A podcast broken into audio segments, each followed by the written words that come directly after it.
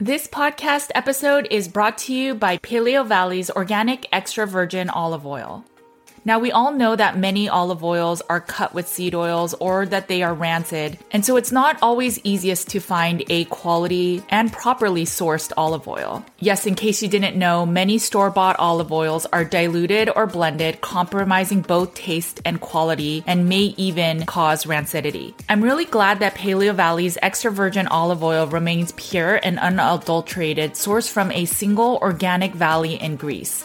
Paleo Valley ensures freshness and nutrient content by packaging their olive oil in dark glass bottles. At a certain point, I stopped using extra virgin olive oil, but once our practice started working with people with chronic inflammatory response syndrome or CIRS, we started recommending it for the reduction of TGF beta 1. It is a immune system marker that shows inflammation both for COVID-19, CIRS, and actually many other illnesses. So if your TGF beta 1 is high, you may want to try incorporating a little bit of extra virgin olive oil. Make sure to check it out. It comes in a two-pack package. And remember, all Paleo Valley products are guaranteed with a money back guarantee. Go to paleovalley.com slash NWJ to get 15% off your order.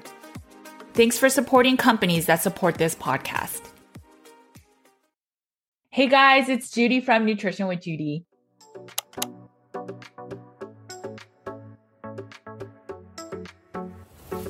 Thanks for joining me today. While you're here, please make sure to like and subscribe. If you're listening to this on podcast, please make sure to leave a review as this allows my content to get in front of more people. And thank you for that. My name is Judy Cho, and I'm board certified in holistic nutrition. And I have a private practice where we focus on root cause healing, and that often starts with Carnivore Cure's all meat elimination diet. So today is a repurposed episode. It is about the carnivore nine rules to live by in order to make the diet stick. Now, I just wanted to bring up one thing about this episode. There is a part of the nine rules that says while organ meats are ideal, they're not necessary. So I do think organ meats or nose to tail is optimal in the sense of eating bone broth, eating uh, bone marrow, eating the heart, eating the tongue, um, eating some of the intestines sometimes or the underbelly. All of these things are good. But I know that as a community, we tend to focus just on the liver and just on the kidneys. And while they are very rich in nutrients, they're only rich in certain nutrients and some nutrients they're also a little bit in excess. For example, copper and vitamin A. I will link to a few videos that we've done in the past where we talk about how eating too much liver can be risky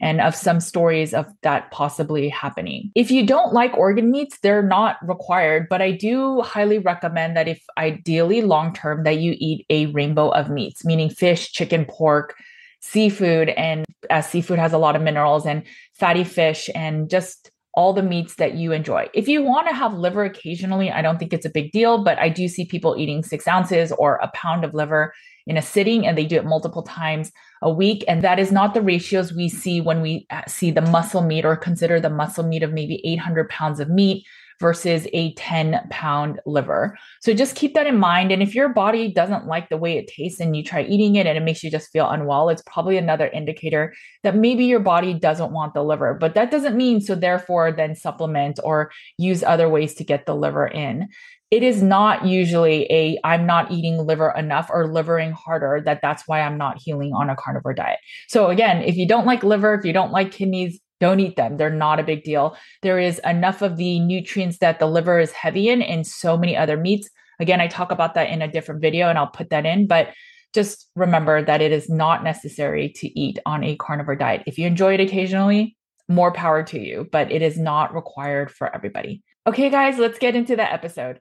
Okay, so this is the graphic. It is carnivore diet rules to live by. So the first one is eat only from the animal kingdom. So just to make it really simple, you know, I, I get so many questions of is fish on the table? Is pork on the table? Um, is can I eat only beef? So, you know, in the beginning, while you are getting acclimated, while you're transitioning to a meat-based diet that's, you know, pretty much ketogenic, I would focus just on meat. So don't worry too much about the nuances of grass-fed or grain-fed or deli meat versus um, non-deli. I mean, ideally you don't want to make all your meals just deli meat because you're probably going to feel nutrient deficient. So, yes, I recommend more natural meat. So, you know, go to the butcher, go to where the meat department is and get the foods there. Um, try to eat as much of the fat as possible. In a different video, I am going to share the macros and um, kind of what I find to be the most optimal way of eating carnivore in terms of macronutrients of fat and proteins to then support your hormones and your endocrine system. Number two, so eat nothing from the plant kingdom. All of us are so different as to why we're starting this. Some of us are just doing it to lose weight, and some people are doing this because they have autoimmune and it's just everything is making them react. Um, some people are just doing it to see what food sensitivities they are no matter what the case is, I always recommend um, starting carnivore from a baseline of um, the cleanest meats, and then you can then add back over time. And so that's what pretty much an elimination diet is. So you kind of eliminate all the other foods, and then you slowly bring back different meats or cheeses or dairy that you may have been kind of sensitive to before. But as you heal your gut, as you heal your body, then maybe you can tolerate it better. And then over time, if you want to eat plant foods, then you can do that. And in Carnivore Cure, you can see all of these kind of details and nuances how to uh, start an elimination diet, how you can start from kind of the baseline. And then as you are healing, you can add more foods. And then even what vegetables to first start with that have the least amount of anti nutrients. Um, maybe I'll do a video on anti nutrients later, but if you think of anti nutrients, they are the toxins in plants to protect themselves. So gluten is an anti nutrient. It is the way that the plants can tell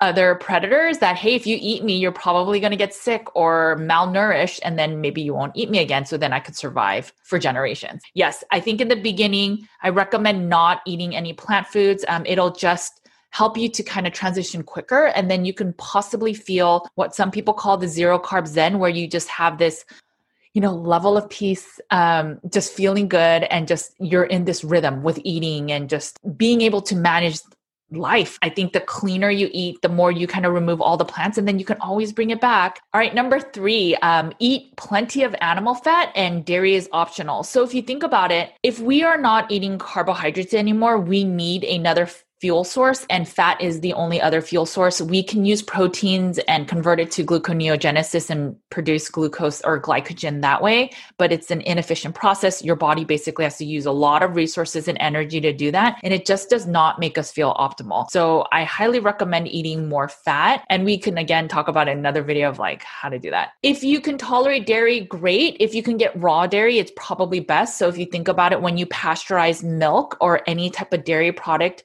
you are killing live cultures, bacteria, enzymes, and anything that will make the milk a more full raw product but as we pasteurize it then a lot of the digestive enzymes they all kind of die out in some of the vitamins and so then they have to add it back in. So they fortify our milk and it's just for some people it affects them so they just don't feel as good. Your option is you can try raw dairy. It works really good. For some people if some people are really sick and they can't even handle the raw dairy at first too. So figure out what your needs are. There are some people that when they transition to carnivore they're kind of binging off of dairy. So you have to figure out, and that was me, honestly. I used to eat like the eight ounces of block cheese in one sitting after a meal because I wanted something sweet. So figure out what you need. For me, what kind of broke me from doing that thing with the cheese block was drinking some sparkling water. So that kind of fizzy uh, fruit flavor, but no sugar added, broke the sameness with meat. Okay, number four, organ meats are ideal, but they're not necessary. I would say that of all my clients, I think only 50% of them eat organ meats. People know that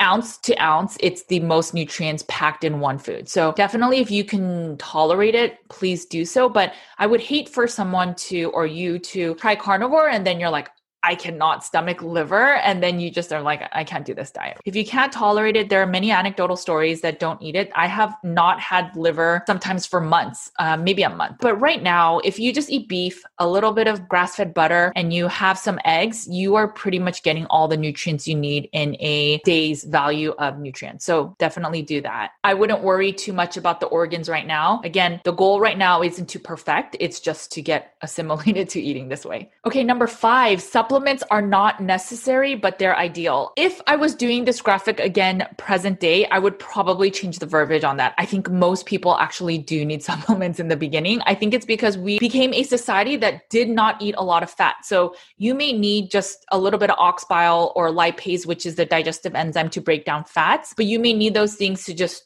eat more fat or otherwise you're having a lot of loose stools. Most people, I would say 90% of Americans are deficient in hydrochloric acid, which is our stomach acid, and you need that to break down our meats and then be able to absorb it in the small intestine. So that's something else that we may consider. You can try using apple cider vinegar that also stimulates the production of stomach acid or you can just take some hydrochloric acid, some betaine, HCl. So I definitely recommend some of the digestive enzymes. Why not just take it in the beginning so that you could just be on your way instead of trying to muscle and grit it with this thought of we don't need any supplements. I've also seen a lot of people actually deficient in omega 3 fatty acids. So those are your fish oils. So I recommend my clients eating fish at least four times a week. That is a serving of salmon, a serving of herring or sardines, whatever you can consume. But if you can do that, there are so many indications of fatty acid deficiency in a lot of my clients. I know a lot of people are geared to eat fish because of the mercury toxicity or some other toxicity in the waters, but you also eat salt from the water. So, so I wouldn't worry about the toxicity yet. You can always do a hair tissue mineral test to see if there really is. And also in my book, I talk about the fact that mercury is mostly from other reasons and not necessarily because of the fish. So make sure to do that. If you can't eat the fish, then I highly recommend getting a quality omega 3 supplement. You can go to my store and I have a handful of digestive supports, gut healing supports, probiotics that will help you on your way to transition. And then I don't think anyone should be taking supplements long term. They are band aids, right? So if your body has been kind of broken this whole time, to add supplements will support the process. But ideally, we shouldn't be taking it long term. We should be getting it from our foods and we should have a healed gut where we can then assimilate the nutrients as needed. Okay, number six, um, it this is really playing on the fears, but it's basically says don't worry about vitamin C, that it's in the meat. What I'll say for now is that there is vitamin C. You can look in salmon, you could look at the USDA food database for salmon and pork belly, and you will see vitamin C there. Other foods have vitamin C, they may be in trace amounts, but I talk about vitamin C and maybe that the recommended daily allowance is not the amount that we should be consuming just for now, don't worry too much about it. The other thing is that vitamin C is very water soluble. So most people are deficient in it anyway. I've had clients that are not fully meat based and their organic acids test, their urine test for vitamin C shows zero. So, yeah, Okay, number seven, spice your meat if you want, but watch out for the carbohydrates. Okay, what I'll say about these spices is that for some people, they actually react. So, onion powder, uh, garlic powder, there are anti nutrients in these plants. And so, if you eat the kind of powder version, there is a lot more anti nutrients in small doses. And so, it's just something to be mindful of. Some people react, some people don't. So, you'll just have to know your own individual self and then figure out if you add it or not. I wanted to try a really clean carnivore diet. So for over a year, I did not touch any types of herbs. If there was any spices or seasonings on meats, I did not eat it. And then when I noticed if I had some garlic, I would feel a little bloat. And that is one of the signs of the anti nutrient. That's just something to consider. A lot of people don't have to get that strict and they could eat the spices um, on their meat. Be mindful of the kind of quality of your spices. So if you look back on your spices and it has like maltodextrin, uh, food dyes, whatever it may be, you don't want to add those fillers because those are actually toxic and not ideal for the body. You want to just get, if it says like an Italian blend, just that it's most of the herbs and nothing really else added. Okay, number eight is drink plenty of water. So you want to definitely hydrate yourself. Meat actually does have water in the meat, even though people think that it's just plants and fruits that have a lot of water, but meat actually does too but it does not have as much water as our vegetables and our fruits. So we definitely want to make sure we're hydrating. In general, I noticed that, you know, we just don't feel this like constant thirst, but I would highly recommend that you drink water. The general rule of thumb is half of your weight in ounces in water. So if you are 150 pounds, you want to drink at least 75 ounces of water. And then if you drink a diuretic, so if you have some coffee in the morning, like eight ounces, then you want to add another eight ounces of water to that. So you're kind of cleaning out the kidneys and the detox pathways of the coffee and you're rehydrating properly. I will do a separate video on how to make sole water. Um, I have a blog post on how much salt you need and also how to make the sole water and like the benefits of mineral water over just plain iodized salt. Redmond real, real salt is one of the mineral salts that I recommend. So Celtic salt, Redmond, and also Himalayan salt. I would possibly do a mixture of all of them and then just try to get other minerals. So the reason why I'm a big fan of sole water is because if you leave the salt in the water overnight, then it'll help unbind the minerals. The water will get saturated. And so when you drink it, the minerals, and I think there's like 80 plus minerals in these salts. If you think about iodine salt, they have the added iodine, but it doesn't have all the other stuff. It's bleached, it's more industrialized, and I would not be afraid of salt. I know that we have come to believe that low salt is the way for health and high salt causes high blood pressure. Again, in one of my blog post, I talk about aldosterone and how that's not true. I'll probably talk about it in another YouTube video coming up. Okay, so the last one is don't worry about calories, trust your own body. So, yeah, the whole calories in, calories out, I think has been kind of debunked a while ago. Yes, calories do matter. So, if you eat in excess, you are going to gain weight, even on a carnivore diet. And so, I myself gained weight when I first started. And that's when the balancing of the macros was really important. I realized I was eating more than I needed. I will, again, in another video, talk about how much you should ideally eat. But for now, as you are getting assimilated to this new way of eating, just eat as much as you can and don't worry about the calories. Weight loss is something that we can always use a lever, whether it's fasting, whether it's alternate day eating. But for now, we need to make the body stronger so that it can even handle these types of things. Okay, guys, I hope that this episode of nine carnivore rules to live by is helpful to just give you the basics that you may need to start a carnivore diet or start it again, or just as a reminder of if there's a lot of confusion in the community. I think there's so much importance in finding what makes sense for you and what works for you rather than what's following the next big trend as every single person is human that is advocating for this way of eating and we will have our biases our own experience as to why we think certain things work in the diet and don't and i hope that my videos and episodes will help you to find certain levers to pull that make sense for you and find you more optimal healing Okay, guys, make sure to eat a lot of meat. Take care of your bodies because it is the only place you have to live. I will talk to you later. Bye, guys.